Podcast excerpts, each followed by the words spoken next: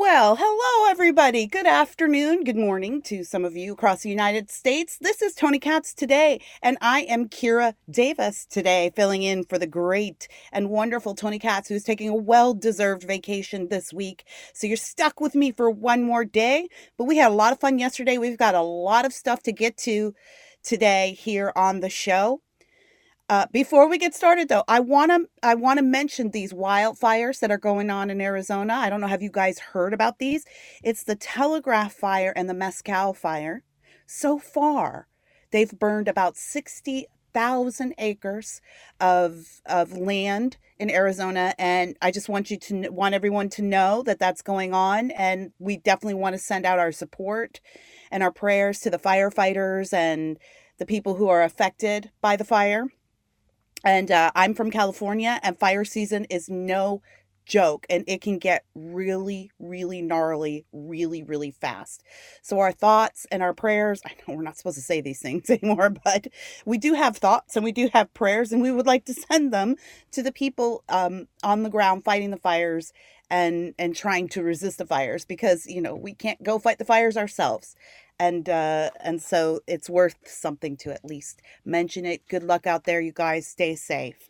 All right, we've got a lot to get to today. It's just, you know what? There was a week or two ago where news just seemed so dry, like nothing was breaking.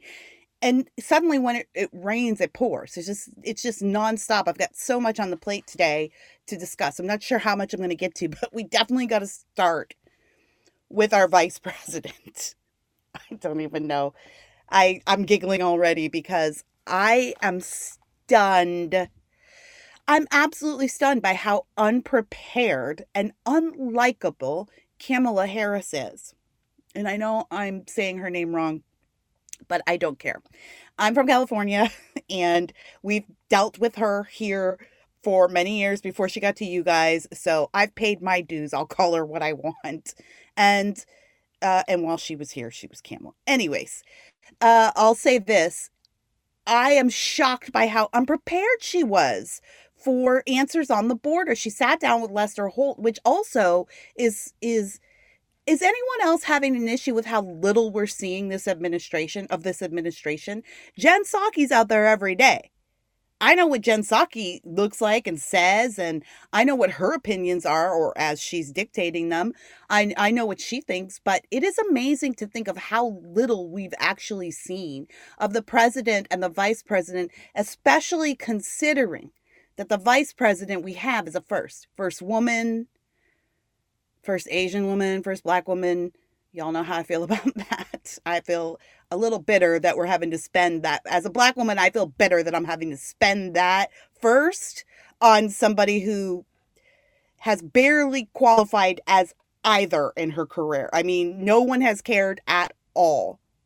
But if we want to qualify her as this and we want to be excited about it, then she should be all over the place talking all the time, talking to everybody. She should be on every magazine cover. She should be doing exclusive interviews with every major outlet. She should be a superstar. Where has Kamala Harris been? Well, if you listen to what she told Lester Holt, you'll understand why Kamala Harris has not been out there on the scene in a way that you would expect a quote first like her to be. She talked to Lester about the border. God bless Lester Holt. This is the best we can expect from the mainstream media these days. The bar is not high, but at least he asked the question. Now it was a kind of a like, oh, I'm so sorry, I have to ask this question kind of thing. Yeah, he didn't want to ask it. He knew it was going to be pointed, and he knew it would make her uncomfortable. So he apologized before he asked the question. But at least he asked the question. Where has Kamala been on the border? And her response was, well, it was less than inspiring. All right, go ahead and play that clip of Kamala talking about the border. We've been to the border. So this whole thing about the border, we've been to the border. We've been to the border. You haven't been to the border. I haven't been to Europe. And I don't understand the point that you're making.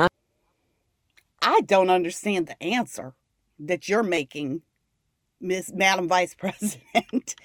I was shocked. I could not believe how unprepared she was for that question.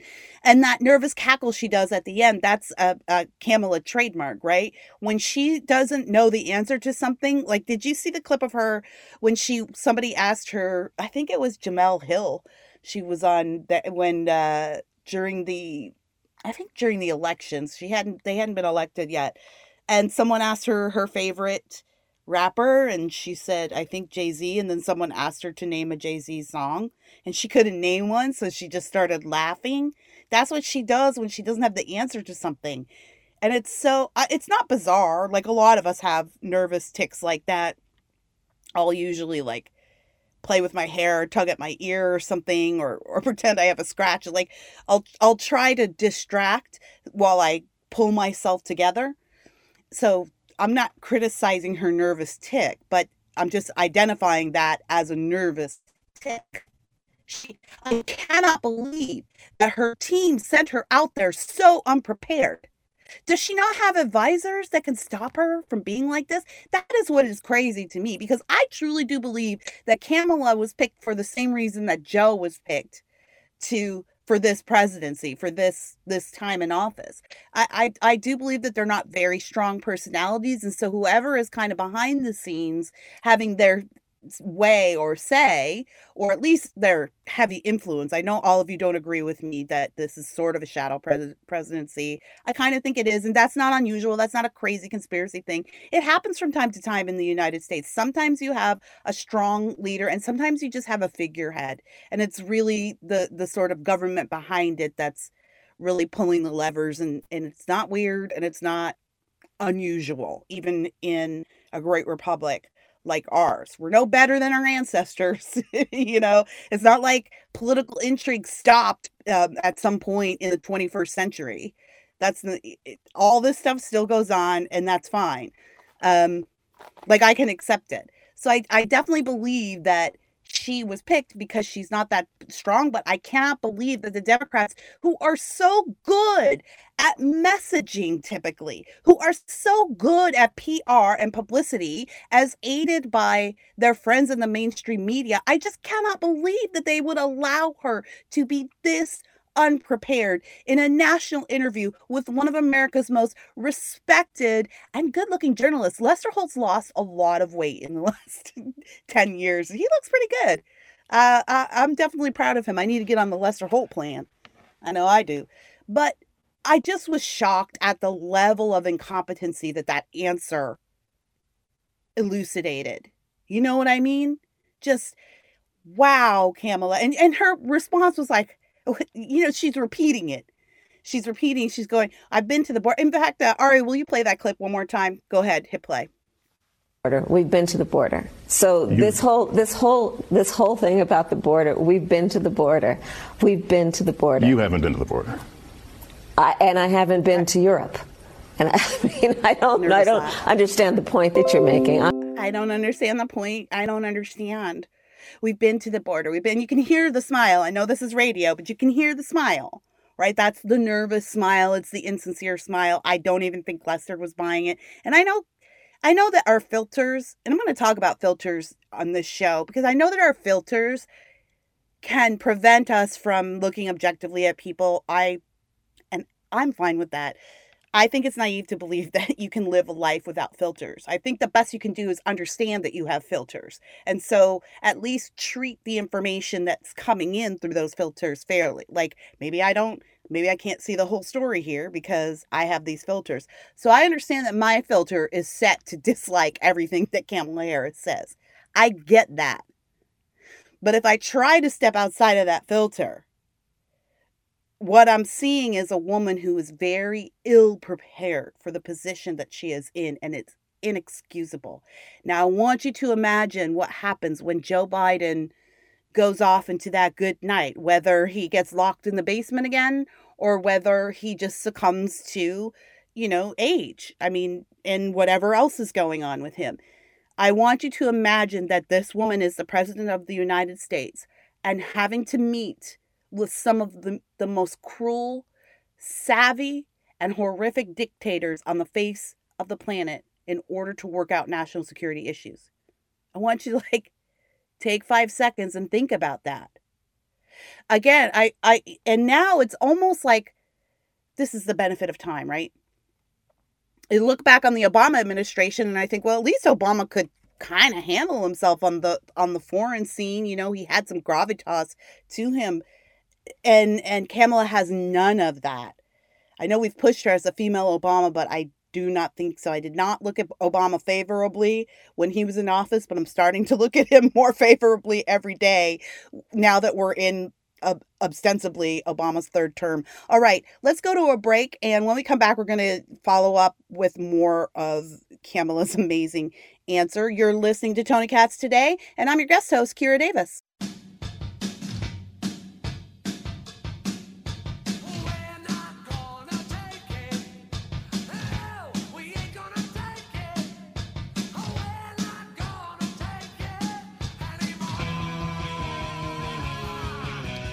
Not gonna take this anymore, Ari. I'm not taking this from you anymore.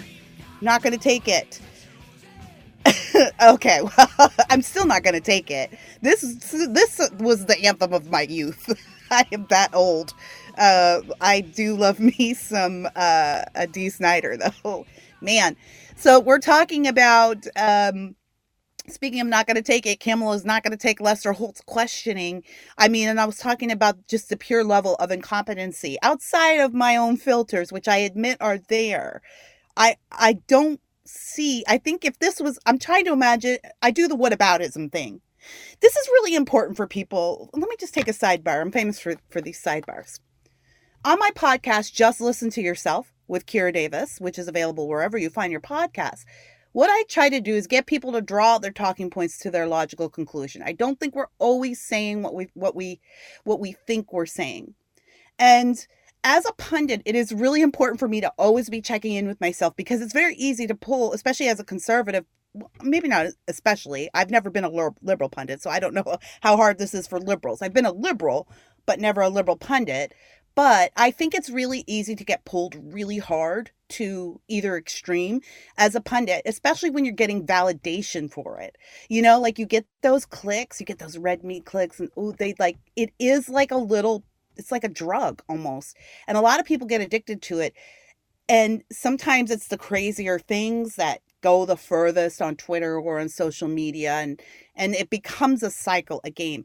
I'm always having to check in with myself to make sure that I'm not pulling too hard, so hard to the right that I cannot reason.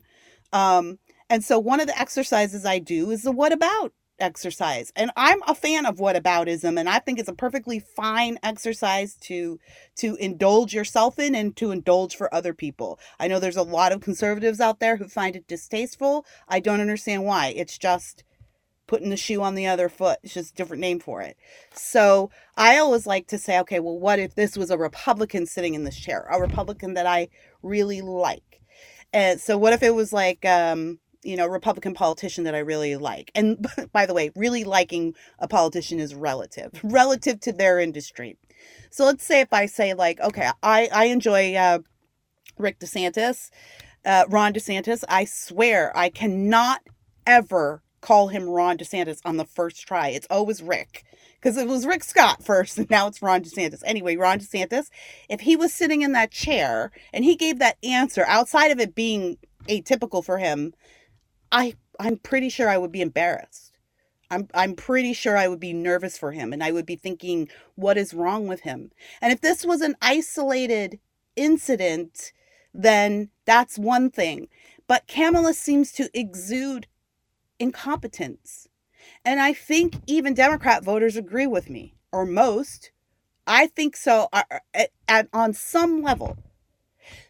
Playing that clip reminds me why her presidential campaign tanked within 5 seconds of her having some real time on the debate stage. I mean, she came away with what, less than 1% of the vote. You know, even her side of the ideological aisle didn't push her into that position. Absolutely appointed with no mandate. No one was excited about her. And you can see why. I mean, it's just astounding. So then during the break, I'm perusing Twitter and seeing what people are saying about Kamala, and I come across this tweet. Well, she's meeting with the president of Mexico today, and there's a picture of her standing next to the Mexican president, Andres Manuel Lopez, and she's wearing a mask, and he is not. She has been vaccinated since December. She got one of the first rounds of vaccinations, as most people in our government did, as I think they should have, especially our leaders. So she's fully vaccinated. He got his vaccinations in April. He's standing maskless. She's got a mask on. That looks weak to me. And for people who think that that's not a big deal, I think that shows an ignorance of global politics, because not most countries don't look at respect and strength the way we do as Americans. They don't have our civil rights history. They don't have our political correct wing of the country. You know, they don't have the same social values that we have. So they're being able to exhibit. That's why it was a big problem with Obama bowing, because a bow for Americans looks like weakness, and other cultures think that that looks like weakness because they know we don't do it. So they don't look at it and think, oh, this is, this is somebody who's very open-minded. When you're talking about the leader, the dictators of some of these countries who are our frenemies, they're not looking at any of this as strength. And I can guarantee you that the Mexican people looking at this woman, I mean, this is the thing. This is a black woman, a black and Asian woman, first female vice president of the United States, in one of the most powerful positions in the world, really, when you think about it, relatively speaking. She should be strong as heck. Remember Condi Rice when she would go and meet with these leaders of, especially like Muslim countries where women aren't even really supposed to be driving. And she'd always wear these, the liberal press would make fun of her, but she'd wear these boots. And she looked like a stormtrooper in these boots. Like they went up to her knee, thick black boots with a thick heel. She always wore a skirt. She always wore a skirt because she wanted the men to know, yes, this is a woman. Everything about me is a woman. And yes, I have more authority than you do. You're negotiating with me. You're talking to the American people, to the president through me. She always even that cut, even the haircut was stark. You know, she had this. She exuded strength. And Kamala, in a mask, I think the mask makes you look weak. If you've been vaccinated particularly, here's the president standing strong and confident. And he's told his people to go get the vaccine. And look at me, I got the vaccine and I feel perfectly safe. Kamala doesn't have the same mentality about it. And if I were a Mexican, I would actually be offended. I would wonder if she was saying something about the cleanliness of the country that she's in or the safety. Not a good look. When we come back, we'll talk more about Kamala on the border because she said something very interesting after that little remark. I'm Kira Davis filling in for Tony Katz, and this is Tony Katz Today.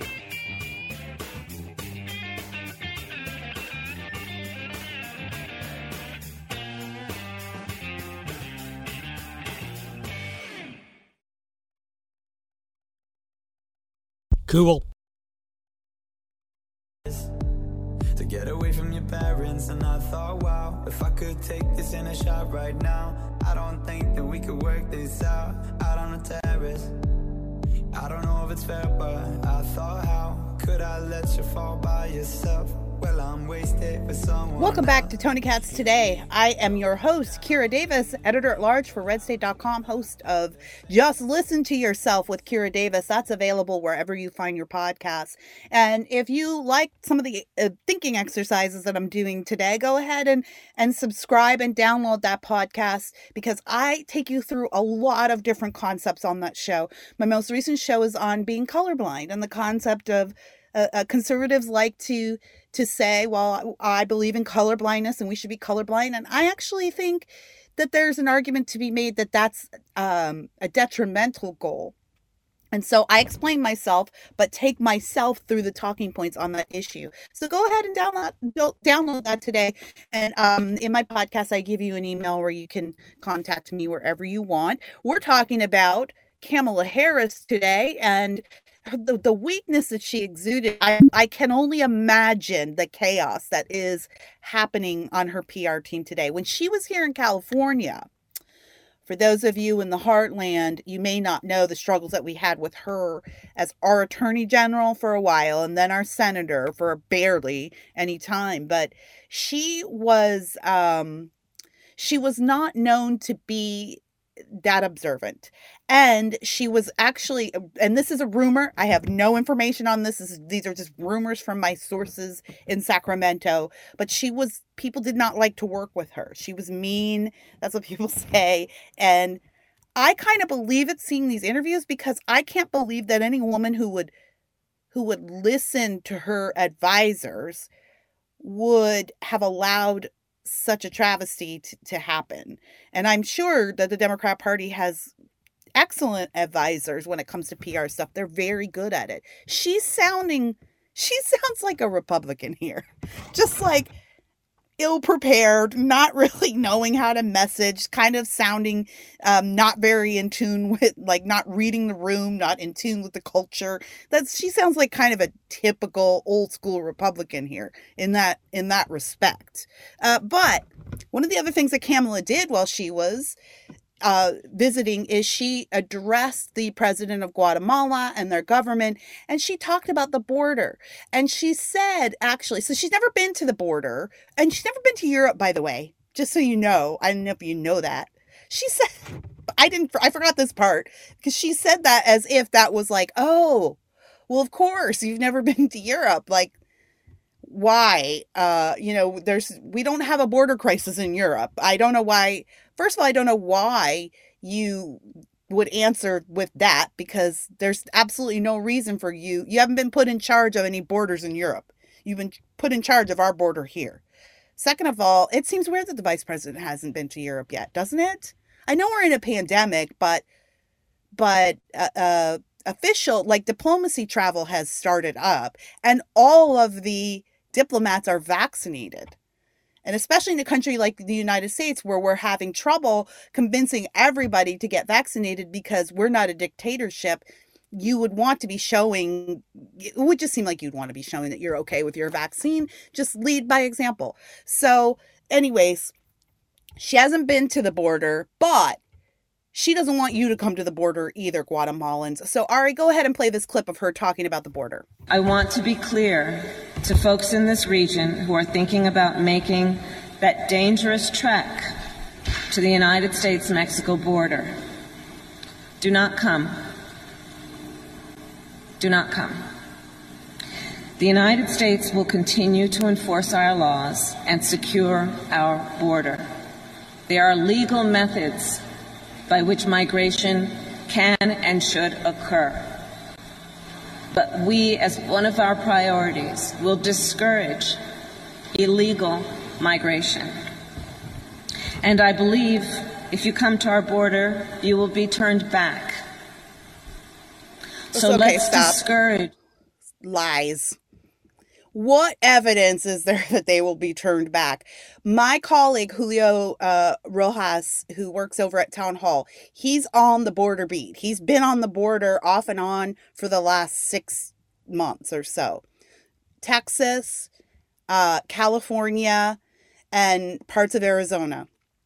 And I highly go to townhall.com, look up Julio, or look up Julio Rojas on Twitter. He's one of the best reporters on the border right now. And every day, if you go to his account, every day there's video of people streaming across the border by the hundreds, the dozens and the hundreds. He talked to one Border Patrol agent in Texas who said they're seeing maybe about 600 people a day. Can you imagine 600 people a day crossing the border throughout 8 years of Joe Biden? That's pretty incredible. So I, this is definitely lip service that Kamala's paying, because There's no evidence that they're going to get stopped at the border or turned back. If I knew what was going on, I'd be looking at her going, you're a bald-faced liar. If I was a Guatemalan, I'd be like, I'm going anyways, because I know it's not true. I know it's not true. Also, has Kamala just proven herself a racist? Let's talk about filters again, right? It's funny how your filter will change what the person is saying to you. If this is Trump saying this, he's a xenophobe, he's a racist, he's a bigot. If this is Kamala Harris saying it, what is it? Is it strength or is it bigotry?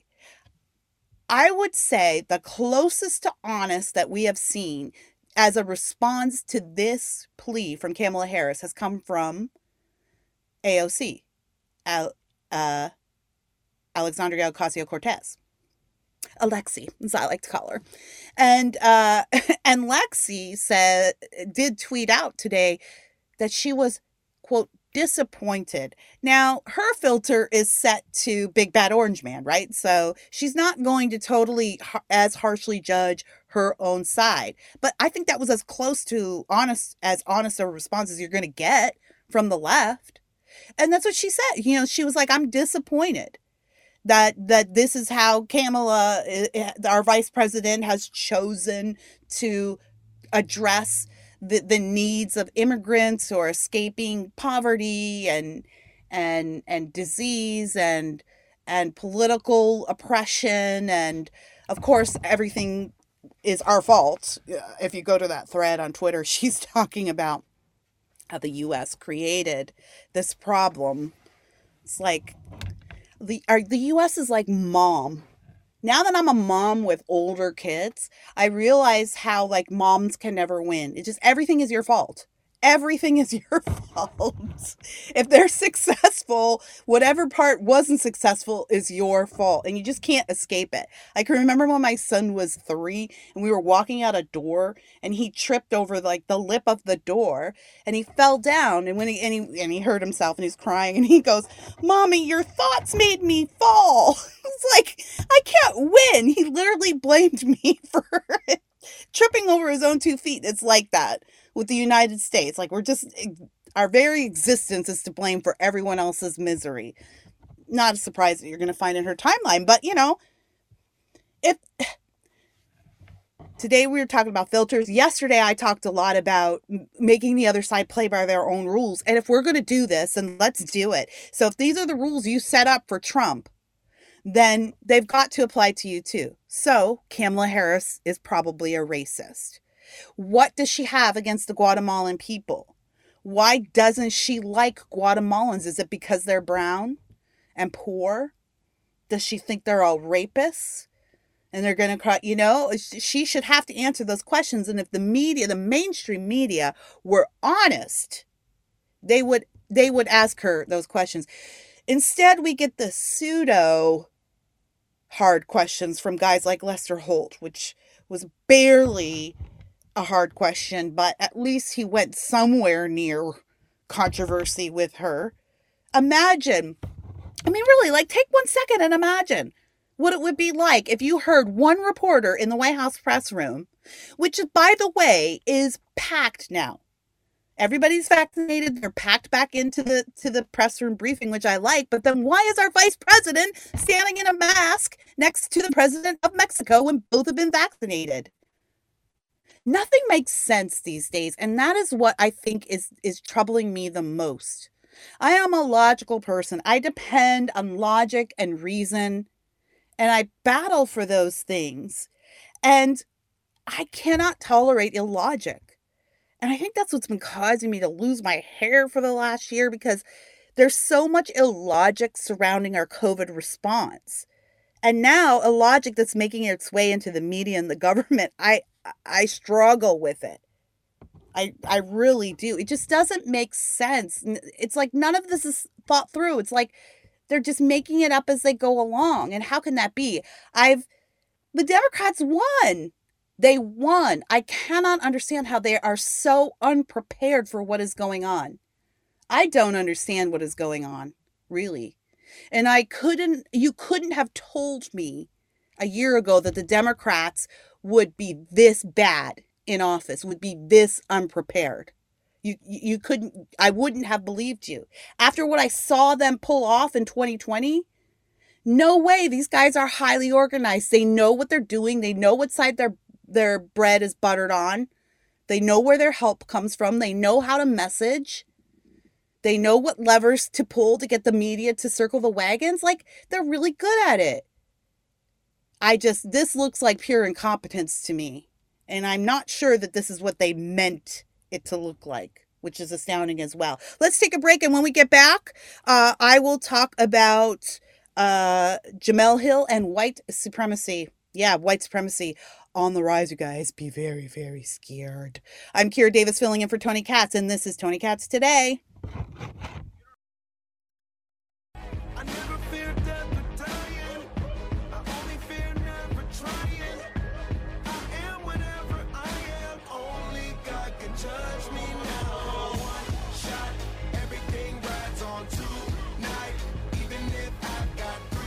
Welcome back to Tony Katz Today. I'm Kira Davis, editor-at-large for RedState.com and host of Just Listen to Yourself with Kira Davis. And if you'd like to hear more from me, talk to me, chat with me, get to know more of my thoughts, see bonus videos and rants from me, don't join my growing community over at davisnation.locals.com. We have discussions. One of the things I love about the community over there is that I like to challenge the community members to think through different scenarios. And really, I just think it's really important to be able to defend your arguments. And that should not be based on what other people think or how other people express themselves. I see a lot of conservatives apologizing before they render their opinion these days. I'm not a Trumper, but, or I'm not like, choose whatever politician that you hate. I'm not like a DeSantis guy, but, you don't need to apologize because you don't want to be associated with the people who seem a little extreme to you or maybe part of a political cult that you're not comfortable with. If you believe your ideas, if you believe in what you believe, then you don't need to worry about what other people around you are saying or how they're expressing themselves. I always say this about being a conservative. I'm not a conservative because of other conservatives. I'm a conservative because I believe that these are the principles and the values that will most quickly lift the Black community out of where they are and into their rightful place, as I see it, as a Black woman in American society. I'm a conservative because I love Black people. And maybe someday I'll share the story of how I became a conservative through serving my community. It was serving my community that actually changed my mind about politics. Somebody who wouldn't agree with me is Jemele Hill. I don't know if you know Jemele Hill. She writes for The Atlantic. She was Jemele, I think she used to be like a sportscaster or something. I don't know. She's a personality. She's a bit much for me, but the title of her podcast I love. It's called Jemele Hill is Unbothered. And I really like that. But she's cuckoo. And the Democrats have been complaining a lot about this filibuster. They want to get rid of the filibuster because they know that they have a very limited time with full power in the House, right? Probably 2022 is going to, polling is leaning towards Republicans taking back Congress in 2022.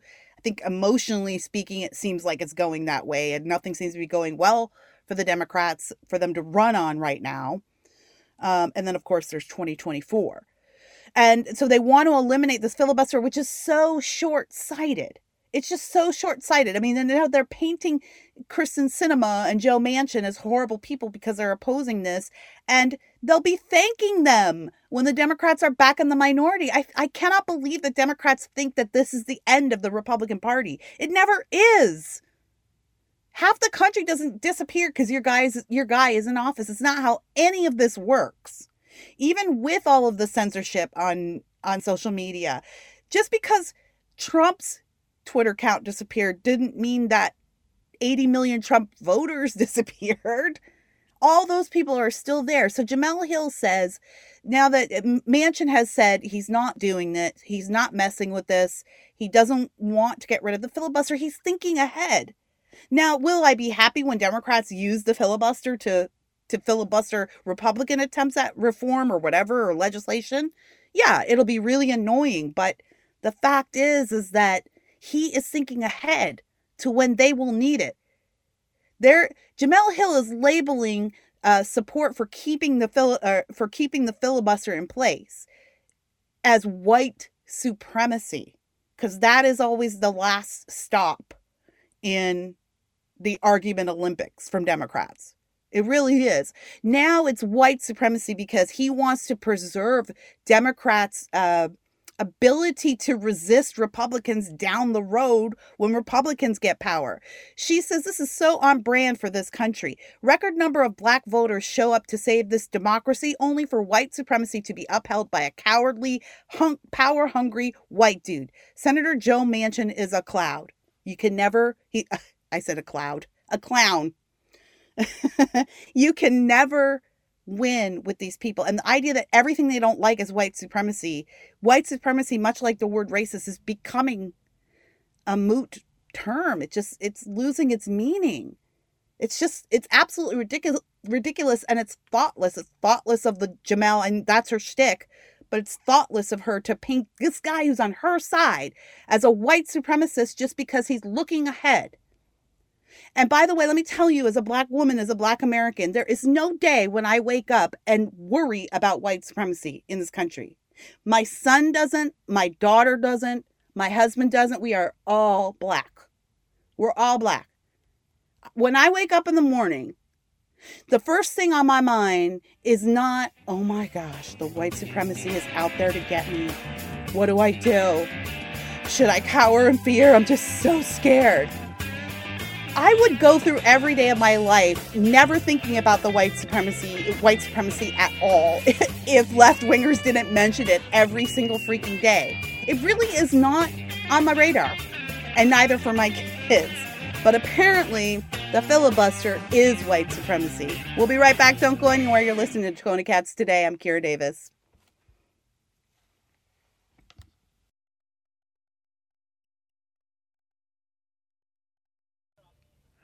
Welcome back.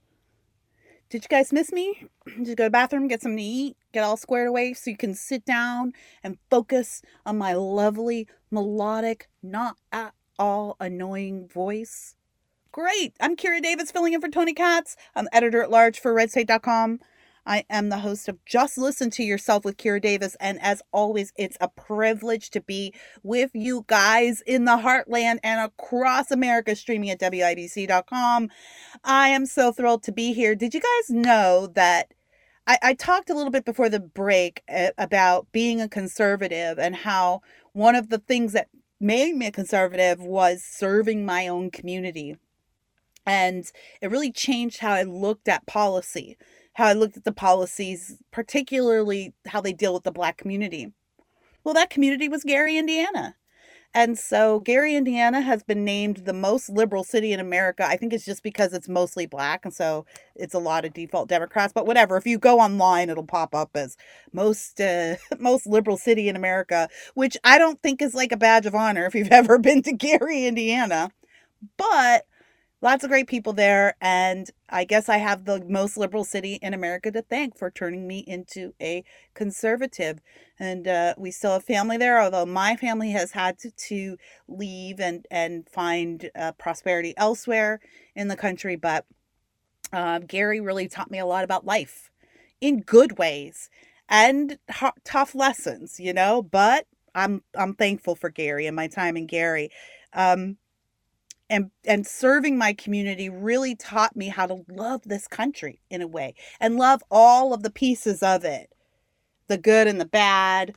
And it's just I find it very strange that Americans are so, that it's become an intellectual position to hate America. It's like, I think the left has painted themselves into this corner, this is my opinion, where they can't even present themselves as patriotic, because to do so would be to, they have decided to equate patriotism with white supremacy, which is absolutely insane. It makes no sense unless you think that the goal is to dismantle the republic. Otherwise, it makes no sense. It's like I would be grossly offended if my son took my car that I let him drive got into the clothes that I bought for him, packed the lunch that I made for him, and then went and drove to the street corner and set up an amp that I bought for him and an electric guitar that we gave to him, and then started complaining about what terrible conditions he lives in our home. It doesn't make sense. Like, obviously he has complaints about us that are valuable. Don't tell him I said that.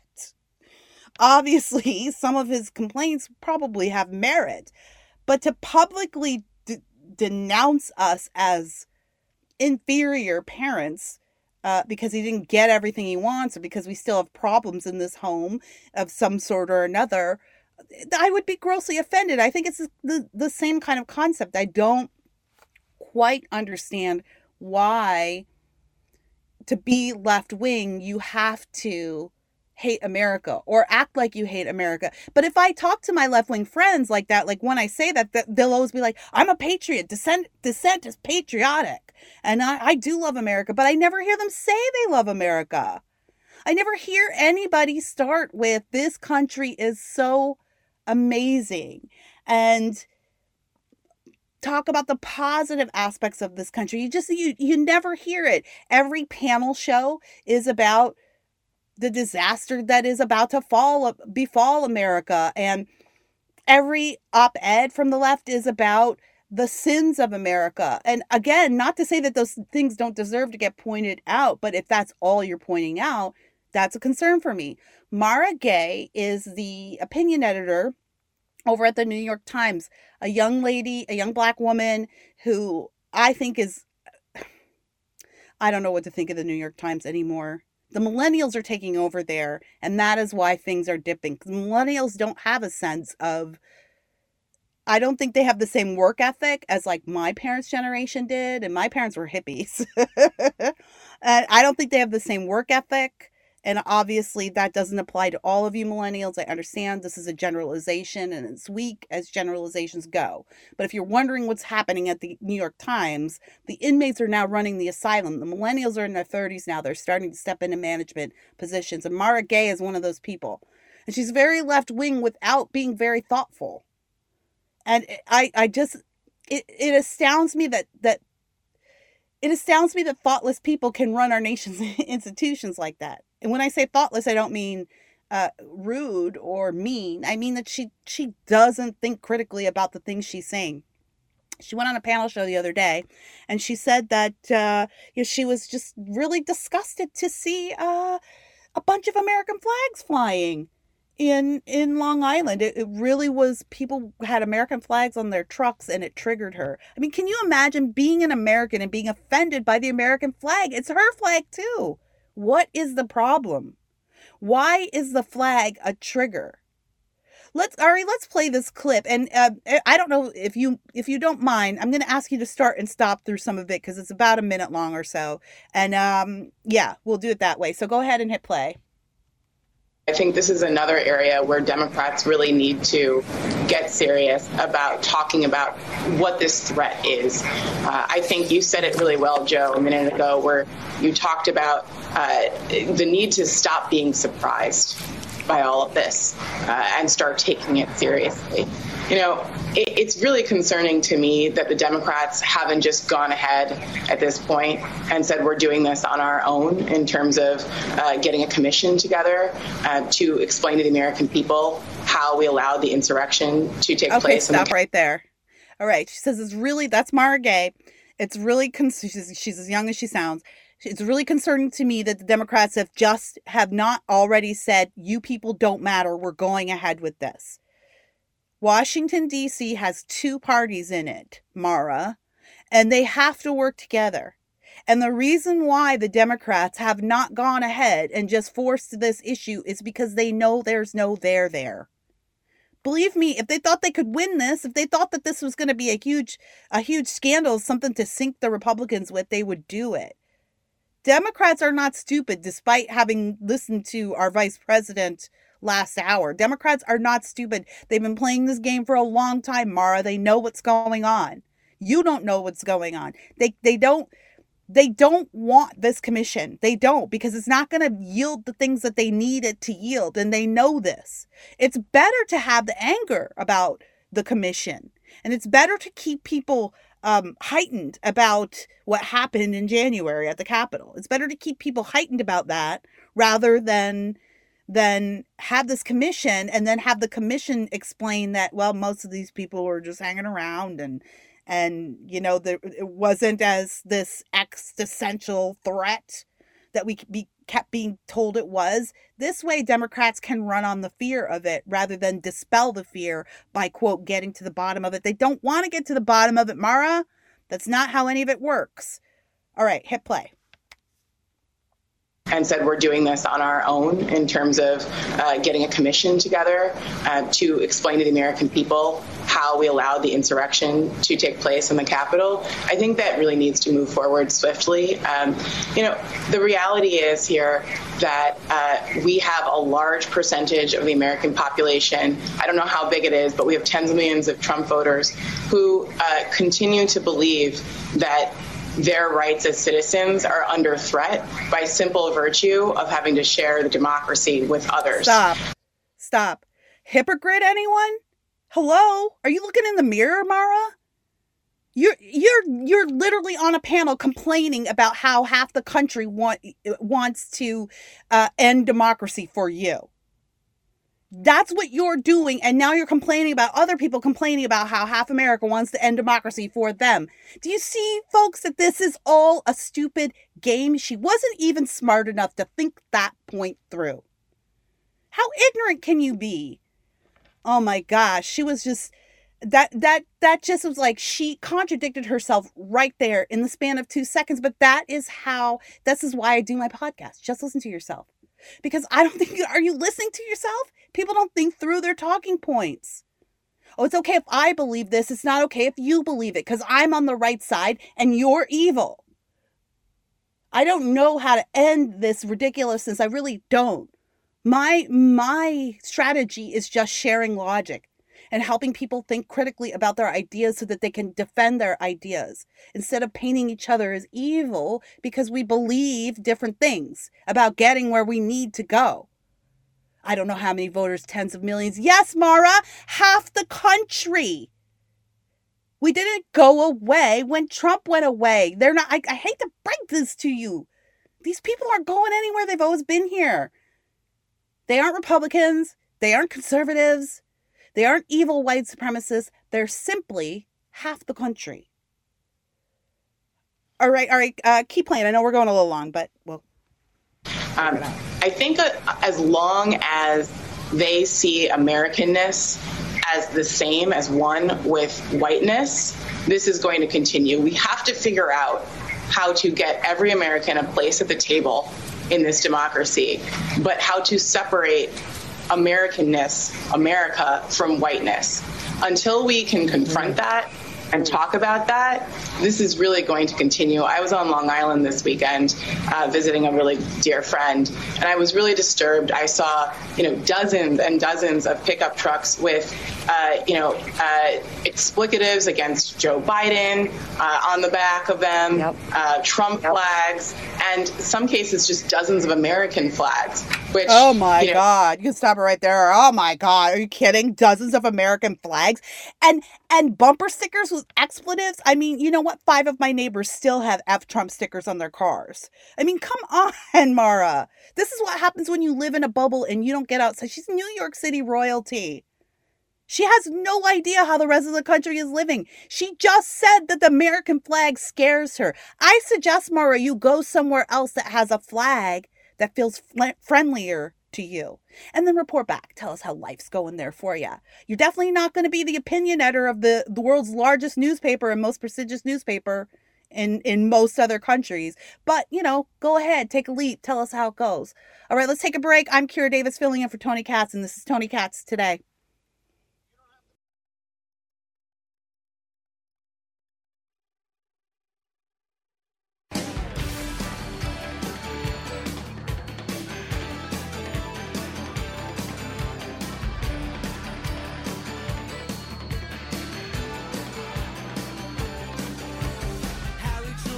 Stay Welcome back to Tony Katz Today. I'm your fill-in host, Kira Davis, editor-at-large for RedState.com. I almost forgot where I worked just now. And so Just Listen to Yourself podcast, because Ari and I were having a really good discussion at the break about free healthcare. And Ari knows that I'm Canadian, although I've been an American since I was 18, but was born and raised in Canada. And Ari would like to have free healthcare. He thinks that would be an ideal thing. And I told him, you get what you pay for. You misrepresented my statement. Well, you represent yourself. I said, in a dream scenario, free healthcare would be great. I just don't know how to do it. Right. You don't know how to do it because you're a smart man and you know that it can't be done. That's why you don't know how to do it. It's not that you're not smart enough to figure it out. It's that you have figured it out and you know it can't be done. Yeah, that's what I'm afraid of. Yeah, I mean, we all would love free things. Look, the thing about Canadian healthcare is that it works well for some people. It really does. That is not a lie. If you're young, you know, the Canadian government uses an algorithm there was a lot of fuss about this when Obamacare came into play. And the Canadian government doesn't call it death panels, but there are panels that you have to go through to prove that you're worthy of XYZ treatment, right? And if you're younger and in the prime of your life and the government feels like, okay, you've got a lot in front of you as a taxpayer, as a contributor, then you're going to get access to, like, babies are going to get quicker access to care, young people. But if you're older, like my mom's age, you're waiting 22, 24 months for an MRI. You might live in a place where there's no doctors because doctors aren't incentivized by profits to move around. And it doesn't work because you know, you get what you pay for. And Ari, I believe in dealing with the world the way it is, not the way you wish it could be. That's very reasonable of you. I'm an eternal optimist. That you hope someday that you can get free healthcare. You hope for it. But if you have free healthcare, don't you have access to the fruits of someone's labor for free? I mean, I want to live with hovercrafts, too, and I know that's not going to happen, but I can dream, can't I? Ari, now you're being a pessimist. Don't tell me we're never going to have hovercrafts. Oh, you and I will be dead and buried by that point. We cannot have free healthcare, but damn it, I want my flying cars. I have paid my dues, and the Jetsons promised it to me when I was like 5. Where are they? I don't have flying cars. I have Kamala Harris. I don't know if referencing the Jetsons is going to be your best argument there. Are you calling me old? I'm just saying, like, that's a tough standard to hold up to. Oh, so you're saying that I'm being unrealistic for depending on a cartoon to dictate the future to me? I mean, a little bit. How very dare you? How very dare you? I do sometimes wonder, though. You know, I've said this before because 2020 was a crazy year. And I have a 19-year-old son who was basically, he graduated in 2020. He didn't really, but anyways, he left high school in 2020. And I remember when we realized that we had a 2020 baby and we're like, oh, it's going to be so cool. He's going to graduate in 2020. How awesome is that? 2020 is going to be amazing. We're going to be in flying cars. We're going to have, like, self-driving cars. Like, traffic will be a thing of the past. It's going to be so advanced. Like, we'll have access to so much information and humans will finally find peace. And it's like 2020 was the worst year ever. It was terrible. And on top of all of the crap happening with a global pandemic, there are no flying cars and there are barely self-driving cars. Now we're going to Mars. Why can't we have self-driving vehicles be at least more common? Now here in California, they're on the roads. They are. Actually, Tesla has been test driving self-driving trucks, semi-trucks for years now. I don't know how long they have to do it for before they can get approved. But if you're driving through California, you'll see wide shoulders. So we have terrible traffic. They expanded the freeways, but all they did was widen the shoulder. It was really insulting. They hardly added any new lanes. It was really insulting. So I went to the transportation website to see what was up. When can I use these lanes? Well, though, it turns out buried deep down inside the website is a little nugget of information that says The wide shoulders are for self-driving semis, because this is what will have to be regulated in order to put self-driving semis on the road. Come to find out, self-driving semis have been on the road in California already for years. And that's creepy. That's super creepy. So now I can't see into a driver's window when I'm looking at a truck. I always think, gosh, this is a self-driving car. Ooh. Well, listen, anyways, I know we've got to get to a break, Ari, but when we come back, I do want to pick your brain about something that we were talking about off air, and something that people are really concerned about. There's this CRT battle going on. There's this teacher in Loudoun County who got put on leave for opposing the trans agenda in his classroom. And Ari had some opinions. So the next segment here on the Tony Katz Today will be Ari has an opinion about something. And I cannot wait for you to hear him and discuss this with him. So don't go anywhere. You're going to want to hear what he has to say. He's an intelligent young man. I'm Kira Davis, filling in for Tony Katz today. See you on the other side. Welcome back to Tony Katz Today. I'm your host, Kira Davis, filling in for Tony Katz while he takes a well-deserved vacation.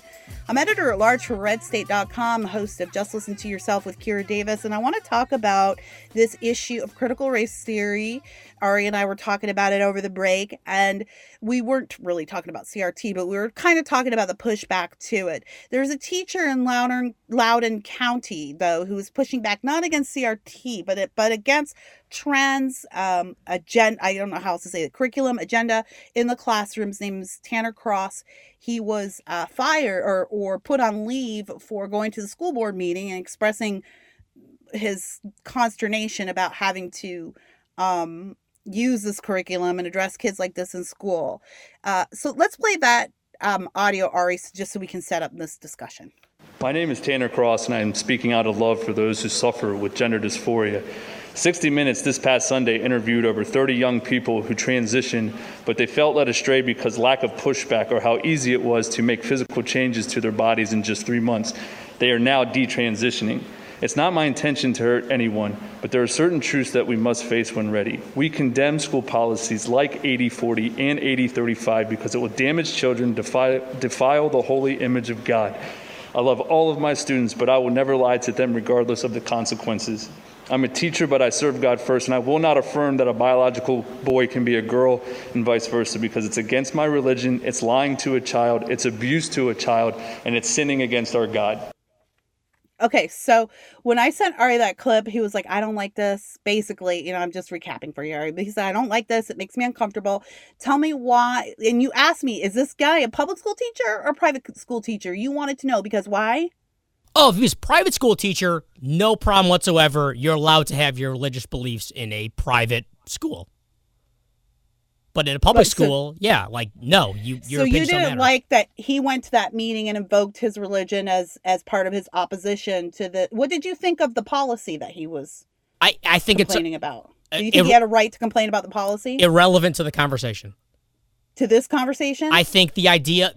Whether or not he was right or wrong, I'm not going to comment on, but the fact that your job... He's a gym teacher. I looked it up. Your job is to teach gym. I don't need you to have... You can have political, religious, personal opinions. They're irrelevant. I don't need to know them. Your job is to teach gym. The fact that my kid might come home now and say, my gym teacher said that being transgender is a sin against God. Like, who the hell do you think you are? Like, teach gym. I can have that conversation with my kids. Do you think that was part of his complaint, though? Like, he was saying, I want to teach gym. I don't want to have to affirm gender identity and have these gender identity discussions in my classroom. I just want to teach gym. And by the way, I think we should be, for clarity's sake, he was at a school board meeting. He wasn't at school. And so there's no proof that he talks like this at school. But at what point do you, because I'm just curious about this. I'm not offended by your opinion in any way, but I'm curious about when is this guy allowed to express his opinions on what happens in his workplace. So my issue, maybe it's because I'm Jewish, and so I think that's part of it, because Jews have a lot of problem with our Christian evangelizing. It's not part of Jewish culture. It's not that. Yeah. Like, my wife is Christian. Like, we celebrate Christmas. It's that As soon as you tell me that you're going to bring up God in a public school setting, that makes me nervous because He was at the meeting. His exact quote was, "This defiles the holy image of God." And when he said, but he wasn't saying that to a kid. He was saying that to the school board. But you can't put the GD back in the bottle. Like if there are kids listening to that. Maybe. Well, what about the what of his rights does he set aside as a public school teacher? Because he does have the right. Correct. He has a right to practice, right? Religion. He does. Correct. Absolutely. So how much of that do you put? This is like a legit question or a legit issue that a lot of people have that I don't know that we've totally worked out, but I think it's worth exploring. How much do you put aside when you go to work? You are allowed to have your own opinions. You're allowed to have your own religious beliefs.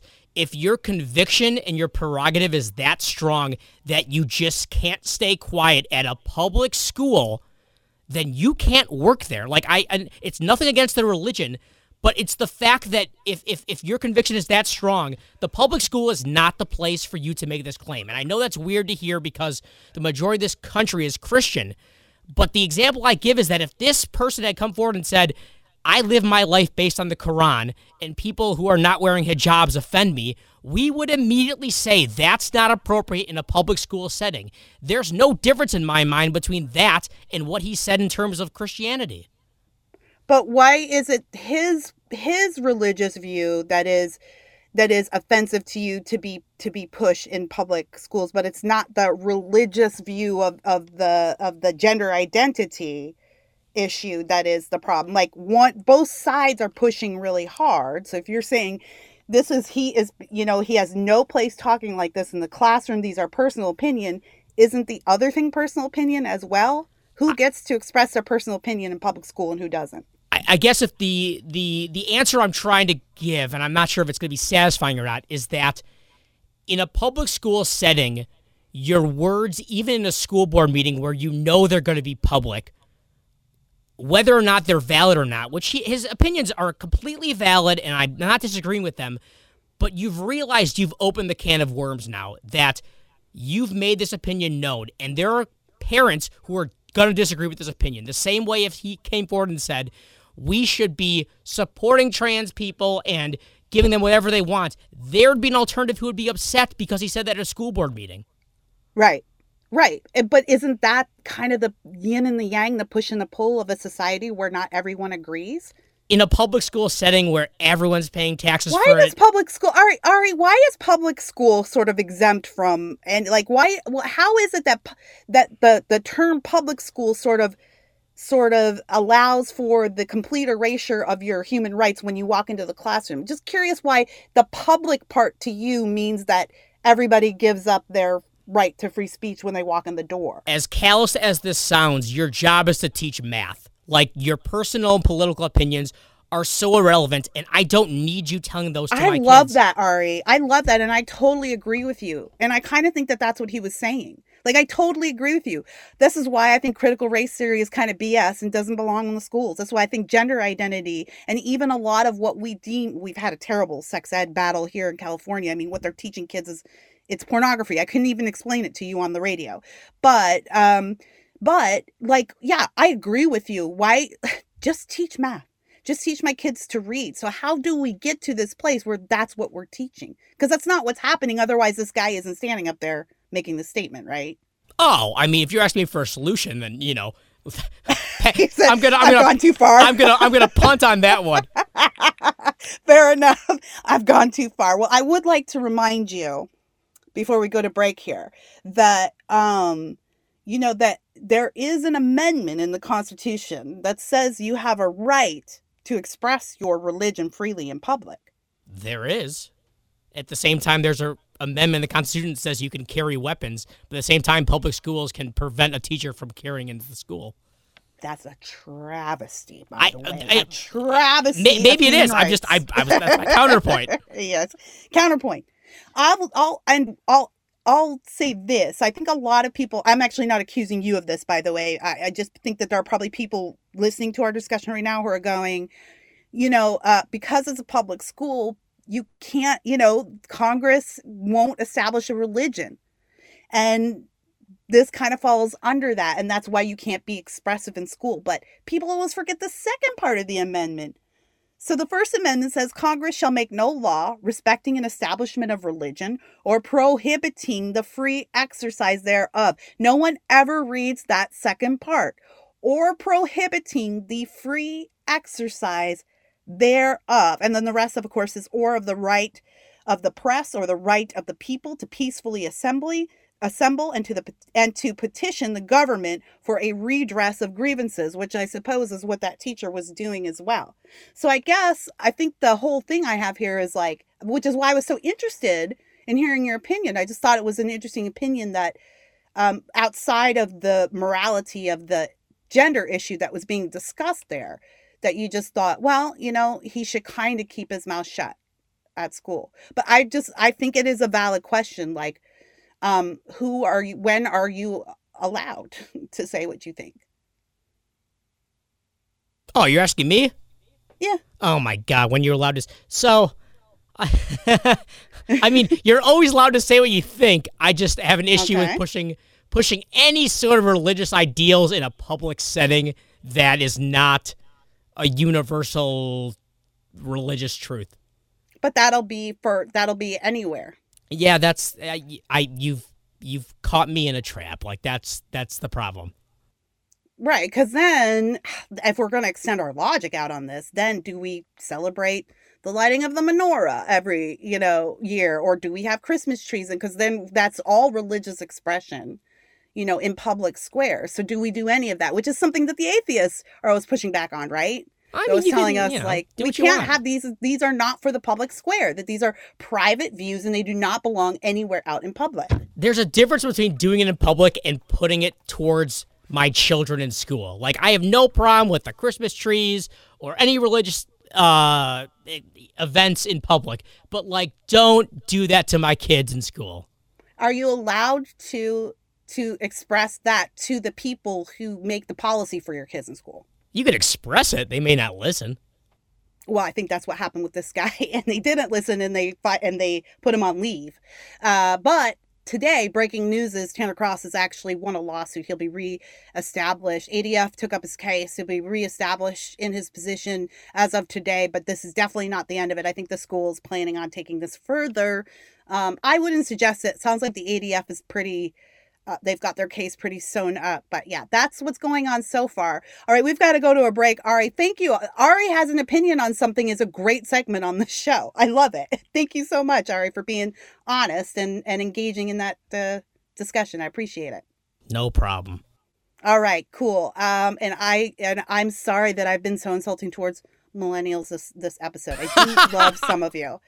All right, you guys, we're going to take a break. When we come back, we'll talk more about what's going on. I'm Kira Davis. You're listening to Tony Katz Today. Can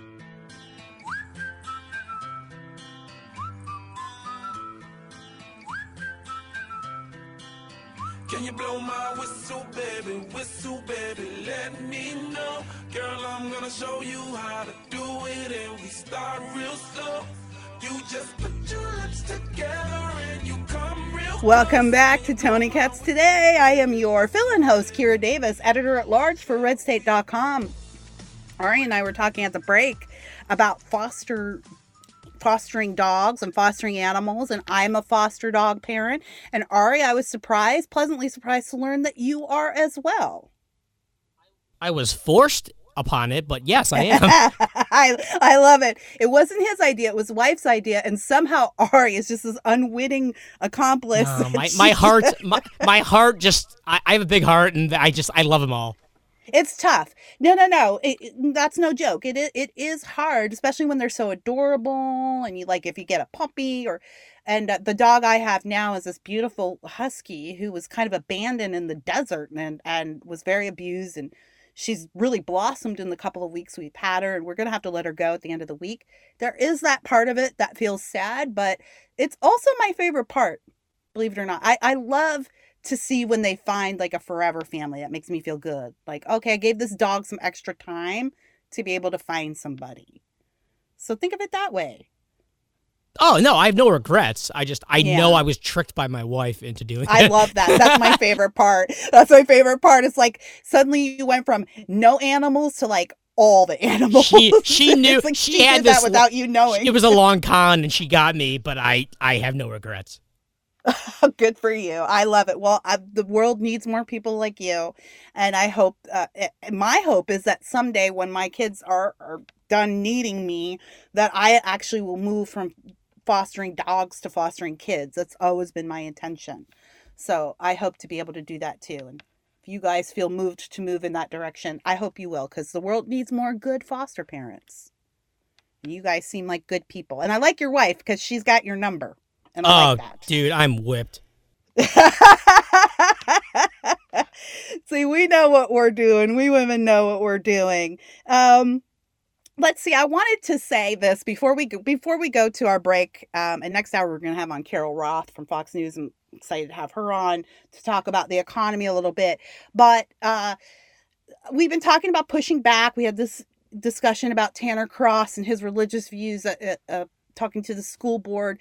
And there are a lot of people who think that pushing back against critical race, a lot of conservatives now, I mean, obviously liberals think that it's stupid, but there are a lot of conservatives who feel like, hey, we shouldn't be banning critical race theory. We're not people who ban things. That's the left. You know, we should be replacing it with better ideas, which I like. I like that idea. And there's certainly gaps in American history that deserve to be focused on. And I think I mentioned yesterday the idea that maybe Black History Month has prevented us from moving forward in expanding our view of Black history as, quote, American history, which of course it is. You can't tell the story of America without the story of Black America. There's no such thing. They're intertwined.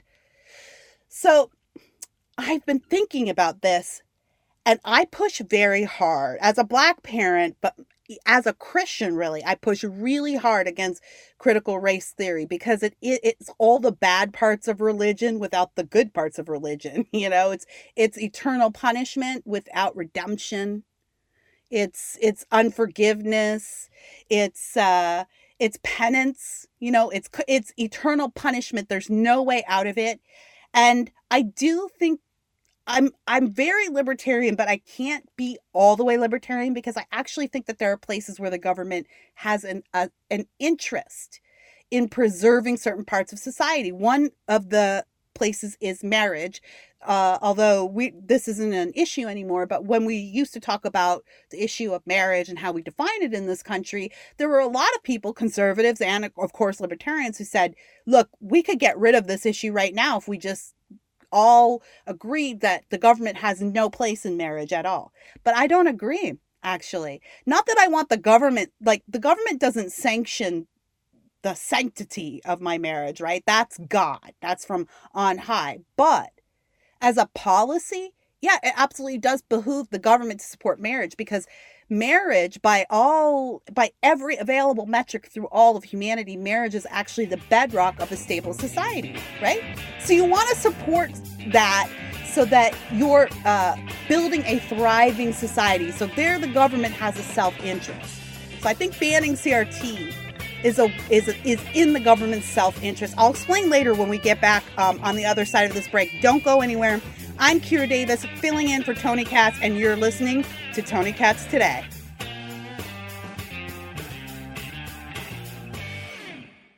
All right, welcome back to Tony Katz Today.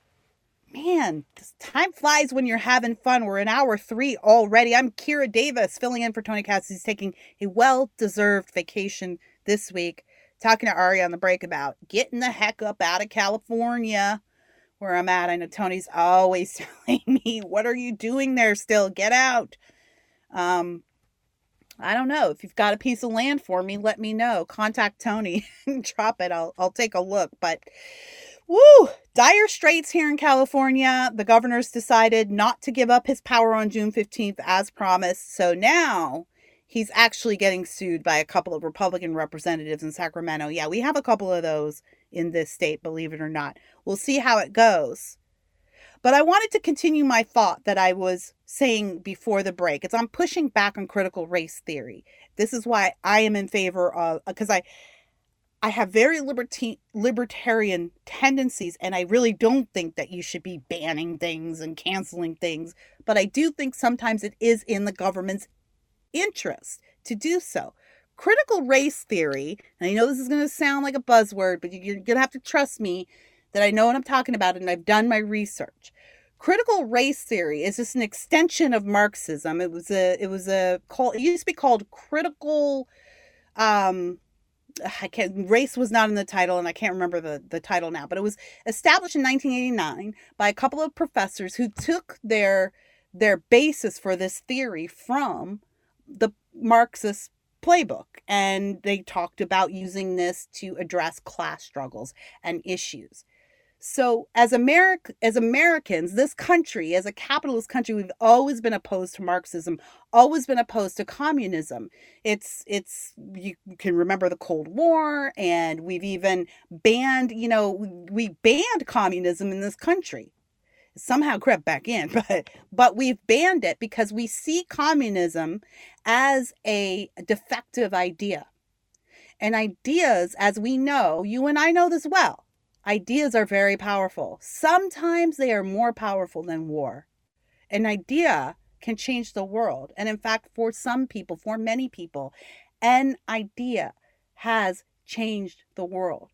The idea that Martin Luther King had that a black man could stand alongside a white man in true equality one day and have access to the full breadth of American opportunity, that's an idea that changed the face of this nation. So we shouldn't spit at ideas, or we shouldn't turn our noses at the idea of an idea. It's very important that the idea of America is protected every bit as much as the borders of America are protected. So this is one case, and I'm not making a case for using this willy-nilly. I do think that this idea's got to be applied where necessary and with scarcity. But critical race theory is rooted in a communist idea. And to have that sifting through the public school system that educates our children who will become the citizens who pay the taxes and protect this country is a bad idea.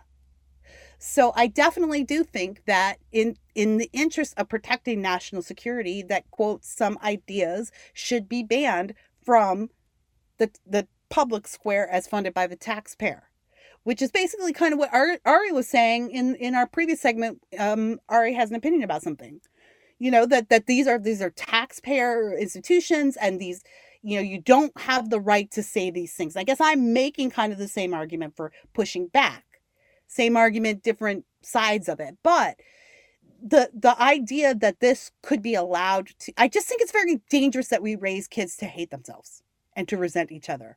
That is a dangerous idea, and it will never go well. There's no segment in society where this is a productive philosophy.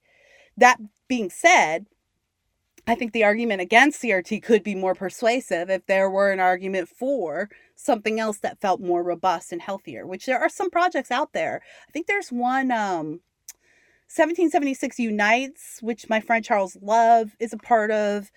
Charles Love you can go and listen to him on Just Listen to Yourself, which is my podcast. He's an amazing thought person. We're getting to the end of the show, and an amazing thinker. And from my sort of hometown of Gary, Indiana, and he's got a lot of interesting things to say about really how we're kind of failing on the messaging of Black history as American history, and it's created this kind of vacuum, and a vacuum always needs to be filled. And so people have filled it with CRT. So it definitely deserves to be pushed back against, and I am in total favor of that. Let's see, what do I got else going on here? People are upset about the Governor Abbott's he just signed a ban on vaccine passports for businesses. Again, another ban. Am I in favor of bans? No, but we've seen how quickly the COVID power grab got out of hand. And it's one thing if one or two businesses does it, but if every business does it, then that amounts to a type of segregation. So I'm not opposed to it. it would be nice if we didn't have to go through all this. You know, if we could just avail ourselves of our constitutional rights without all of this trouble. But I guess that's a pipe dream. Like I always say, you got to deal with the world the way it is, not the way you wish it could be. Next half hour, we're going to have Carol Roth on, speaking of COVID stuff. And Carol is an author. She is a financial analyst. You can see her on Fox News a lot. And we're going to talk about this economy and what has happened to small businesses over this last year. But another thing that's happened over this last year has been Black Lives Matter and this unending, I can't even call it a discussion, this unending moralizing on race. And look, race is important to me. I just told you the last episode of my podcast is on being colorblind, which I don't think should be the goal. Race is important to me as a Black woman. Race and culture are tied. They go together. I know a lot of white folks don't like to hear that, but that's how it is. You got to deal with it. That's how it is. But I don't know. This idea that there is danger lurking around every corner for Black Americans, it's unrealistic. It's not true. It's perpetuated by the media because it's some kind of victimhood is seen as some kind of sexiness these days. But like, again, I'm telling you, I live in Orange County, California, like white upon white here. A lot of Asians here too. Whites and Asians here too. Like not a lot of Black folks around here. I don't live my life every day in fear, stepping outside my house. None of us do. We go about our daily lives every day. I can go an entire day without thinking about the fact that I'm Black until a liberal brings it up to me. It's always a liberal. Did I tell you guys what happened to my husband over the summer? Our summer OBLM. He was at Home Depot, or I should say a big box store. Shouldn't say who's not sponsoring you. A big box store looking for a plant. And we were in the middle of these summer riots and whatever. But my husband's pretty apolitical. He doesn't really get into this kind of stuff. He's conservative like me, but he's not like big into politics. And just kind of go to work, keep your head down kind of guy. So he's at this place, is looking for a plant. And this white lady is standing next to him. She's just staring at him. And he's like feeling very self-conscious. Also, my husband does not like to be the center of attention, which is why our marriage works. Because I crave to be the center of attention. I thrive on it and must be at every moment of the day. So it works out well for us. It's balance. So she's staring at him and he's feeling very self-conscious. Like, oh, what's going on? Does she know me? Do I know her? And after a few minutes, he finally just stopped and said, I'm sorry, do I know you? And she said, oh, no, I didn't mean to make you feel uncomfortable. It's just that I just wanted to say, I'm sorry. And my husband, again, not being a political person, paying zero attention to Black Lives Matter. I mean, zero attention to Black Lives Matter and everything that's going on, is thinking, oh, this lady, did she hit my car in the parking lot and she saw me walking out and she wanted to come apologize? Like he's imagining that she's done something to something of his property and he can't figure it out. And he was like, oh, well, for what? What happened? And she said, well, I'm sorry for the way that Black people have been treated in this country. And I hope that you feel comfortable in this community. And I want to say thank you for being here. And we're so glad that you're here.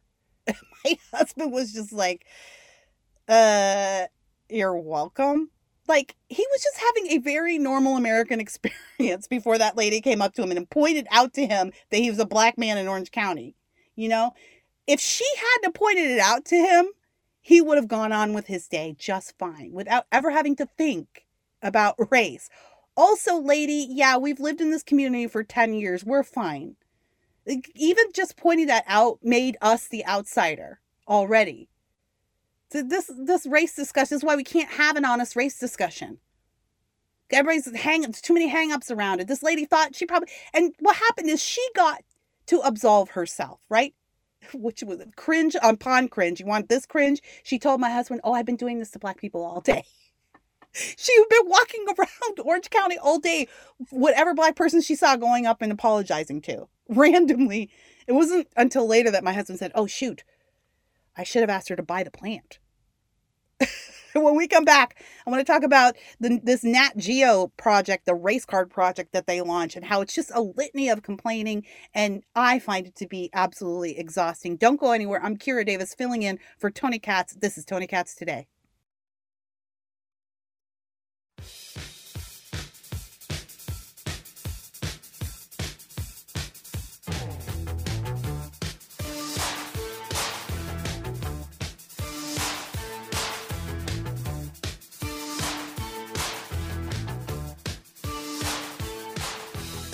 Welcome back to Tony Katz Today. I am your fill-in host, Kira Davis, here with super producer Ari. Ari, we should just have our own show where we just do a live show on the breaks. The world's not ready for that. They aren't. I don't think so. We're having a lot of fun on our breaks, but we're having even more fun with you guys. I'm so glad to be here with you guys in the heartland and across the United States today. It's been a privilege talking to you. In the next half hour, we're going to talk to Carol Roth about the economy and what's been going on with the economy. And but before the break, I was talking about how exhausted I am with the race discussion as a Black woman. I told you that story about my husband being assaulted, not literally, but figuratively, by a white woman needing to apologize, I likened it to her treating him like her snot rag, right? Like she wiped all her angst on him and then walked away feeling relieved, feeling good. She did her good thing for the rest of the day. And now my husband was burdened for the rest of the day with this really weird encounter that pointed him out as something, quote, other, rather than just a guy who was at Home Depot. You know, and this is how the race discussion is going. It's making things that shouldn't be notable, and it's diminishing the things about us that should be notable. National Geographic, the Nature magazine, released a project called the Race Card Project, and it asks people to describe their feelings on race in just 6 words. And they released it in a tweet storm on Twitter. You can follow them at Nat Geo on Twitter. And boy, oh boy, it is a litany of grievance. And I don't know.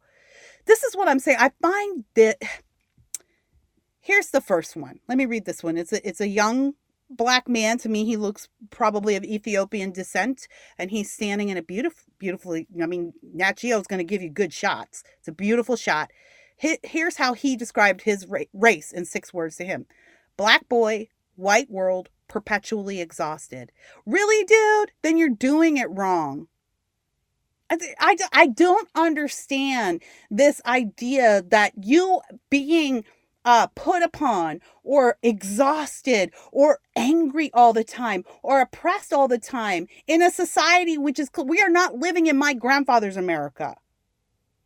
I am on this radio filling in for a white Jewish man in 2021. You know what I mean? We have come a long way, dude. But if you are nothing but exhausted, then I don't think you're doing America right. This country is full of opportunity and good and wonderful people and beautiful places and the best education that money can buy you and the best healthcare in the world. And people literally die to come here. This country exhausts you. I find your exhaustion exhausting. I tell my son, I have a 13-year-old daughter, so we've got a few years to get her out of the house. But son's getting ready to go off to college finally, thank God. And I always make sure to tell him that there's no inherent nobility in being a victim. And you should never back away from the things that bring you pain or hurt. If someone offends you, bring your offense to that brother. That's biblical. That's fine. Bring your offense to that brother. And let it be sorted out. Not that you should never feel that you've been wronged or that racism isn't real. It is. But the idea that it's so pervasive that it controls our every move every day, like this black boy, white world, perpetually exhausted. What are you doing with your days? What are you doing with your time? I would never accept that answer for my son. If you're perpetually exhausted, this is America. You go frickin' find a pill, find a therapist, find a job you like, find a place you like to live. Pursue your happiness. You have the right. This boy standing here, black boy, he called himself the boy, by the way. This black boy, white girl, white world, perpetually exhausted. He's standing here in a very affluent neighborhood with a very expensive jacket on. Give me a break. You're doing this wrong. Here's two. There's a husband and wife team. The wife said her six words are, she's white. She said her six words are, white husband became Iranian September 11th. So that was like a big deal for her on that date. We all know why. Her husband, who's named Ram, said, "You don't look Iranian. I am." So that's his feelings on race. He's mad that people don't think he looks Iranian. Like people can't identify. He looks very white. He looks white. So, or, you know, if you don't know much about Iran, he looks white. I mean, that's his complaint. His complaint is that people don't see his race. So black guy's complaint was that people only see his race. Iranian guy's complaint was that people don't see his race. Asian woman's, I am not an exotic creature. Great. Native Americans, here's this guy said, Native Americans, America's invisible, invisible, invisible. I mean, come on back then. Let's start integrating Native Americans into society. Here's my favorite one, though. The white girl. I'm ashamed for my ancestors' race. You know what, white folks? If you're going to admit to me that you're racist just by virtue of your race, why are you still talking to me? Cancel yourself. Is that not the right thing to do? I mean, if we're going to apply all these rules equally, why would you admit that you're a problem because of how you look, that you are inherently racist because of how you look, that your ancestors are the problem because of how they looked or what they did or what they might have been involved in? You're not involved in that. You don't own slaves. You don't hate black people, I guess. Do you? If you're going to say that you're inherently racist, then get out. Get out of my way. Remove yourself from public life and let me take your position. Let my son take your position. Let my daughter take your position. Give me your house. Give me your job. Give me your privilege. Otherwise, it's just lip service. But we know, just like that lady who assaulted my husband verbally in Home Depot, it's not really about action. It's only about looking like you care about action. Okay, everybody, don't go anywhere. We're going to have a great time after the break. Carol Roth is coming up next. I'm Kira Davis, filling in for Tony Katz, and this is Tony Katz Today.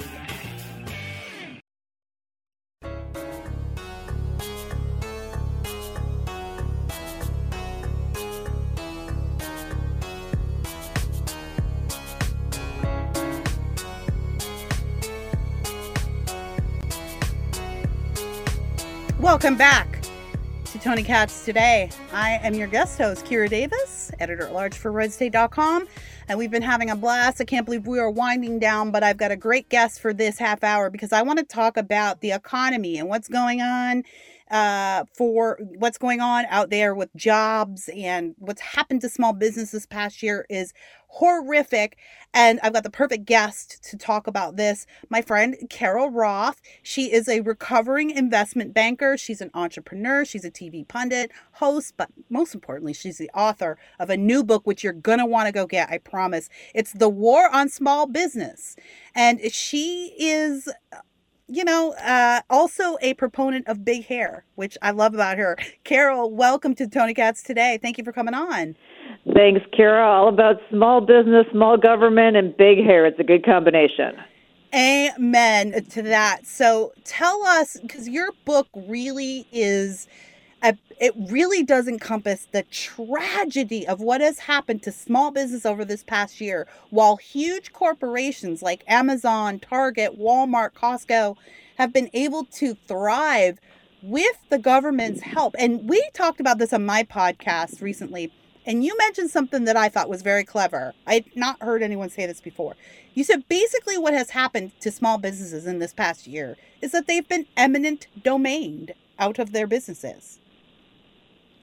Yeah, they've been eminent domained out of their business, except for that important part of eminent domain, which is the compensation. If you are If you have property, the government is not supposed to take it for the public good, but that's exactly what happened during COVID. They said to, by the way, not all businesses, just some businesses that they decided what they deemed non-essential, by the way, not based on science, but based on who had political clout and connections to the government, that we are going to shut you down in whole or in part, and that is going to be our mandate for the public good. But they didn't do the opposite side of the eminent domain, the part that goes along with it, which is the appropriate compensation.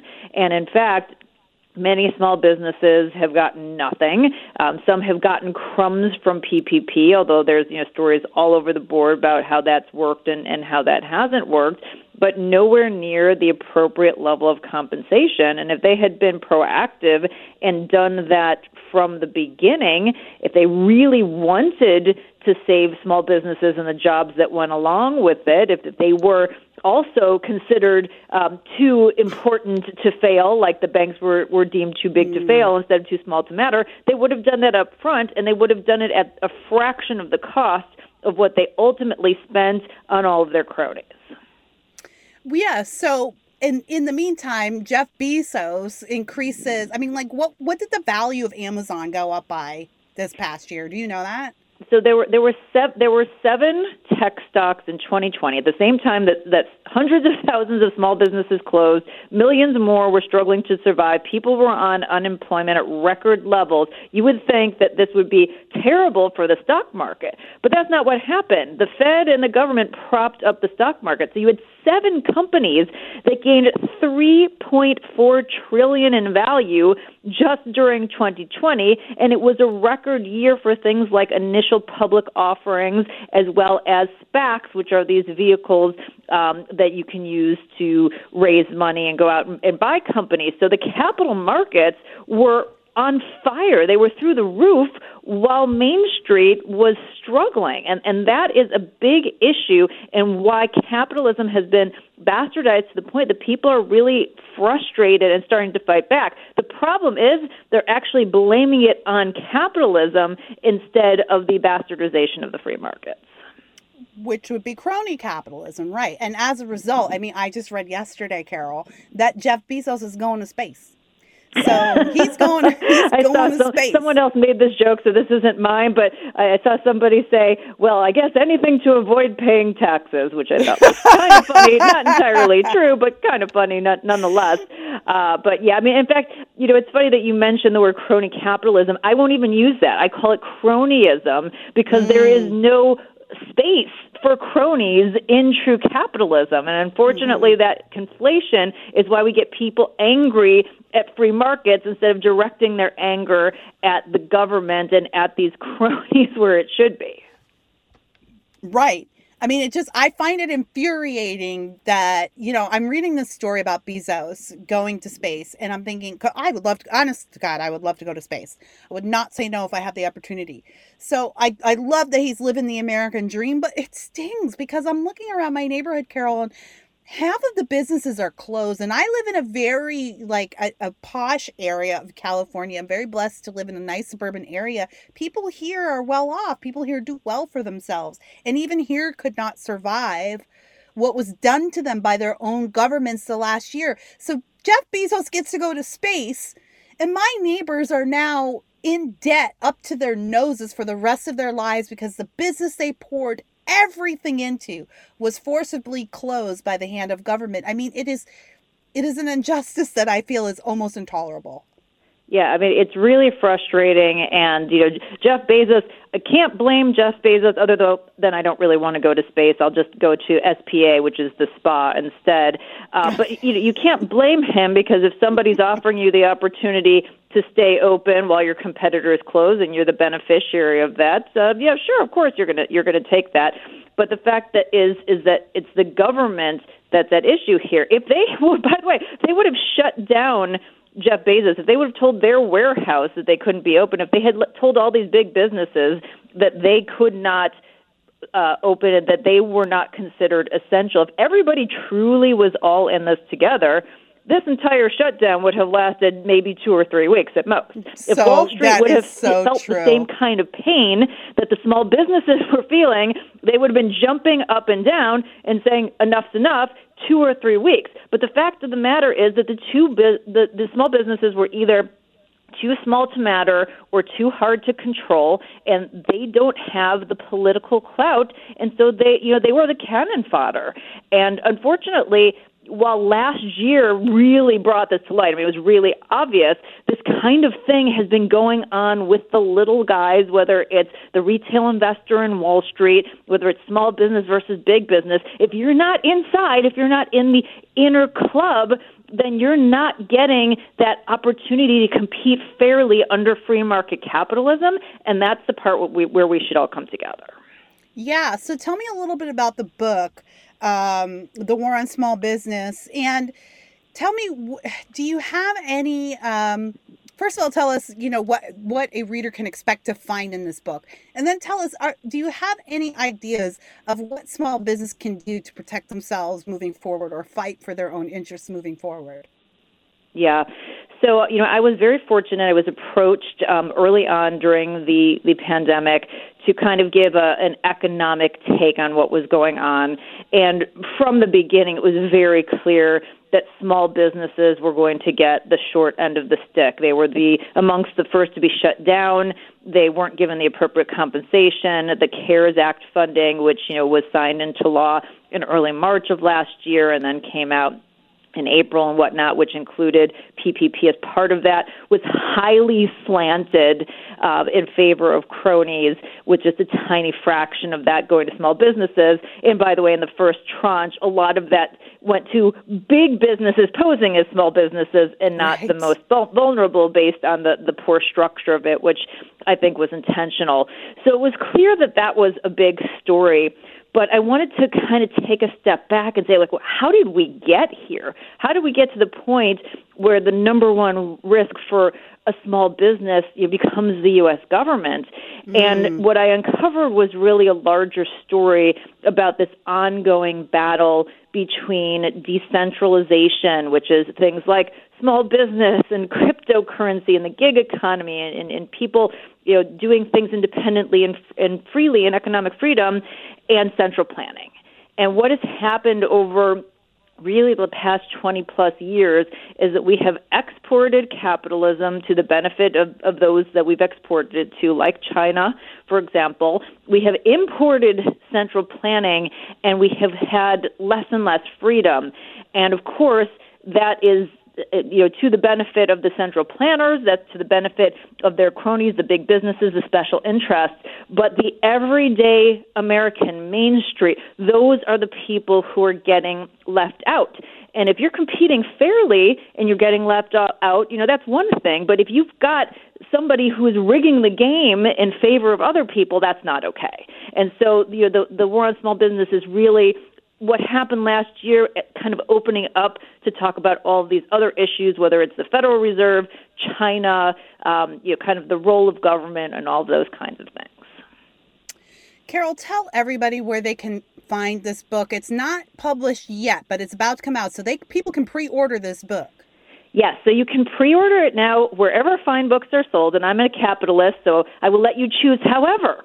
Since we are trying to support small business, and capitalism is about spending your dollars and voting with your wallet, if you want to support a small business in doing so, if you go to bookshop.org, they will actually fulfill your book from a local independent small business.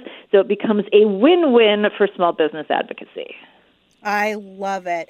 I'm so glad that you wrote this book. I'm so glad that there's a voice out there for the little guy, for small business, because as you always point out to me, Carol, whenever I talk to you, small business is America. I mean, small business makes up like 86% of American business. Am I correct? 99.9% of all businesses in America and the world are small businesses. Before COVID, it was 30.2 million.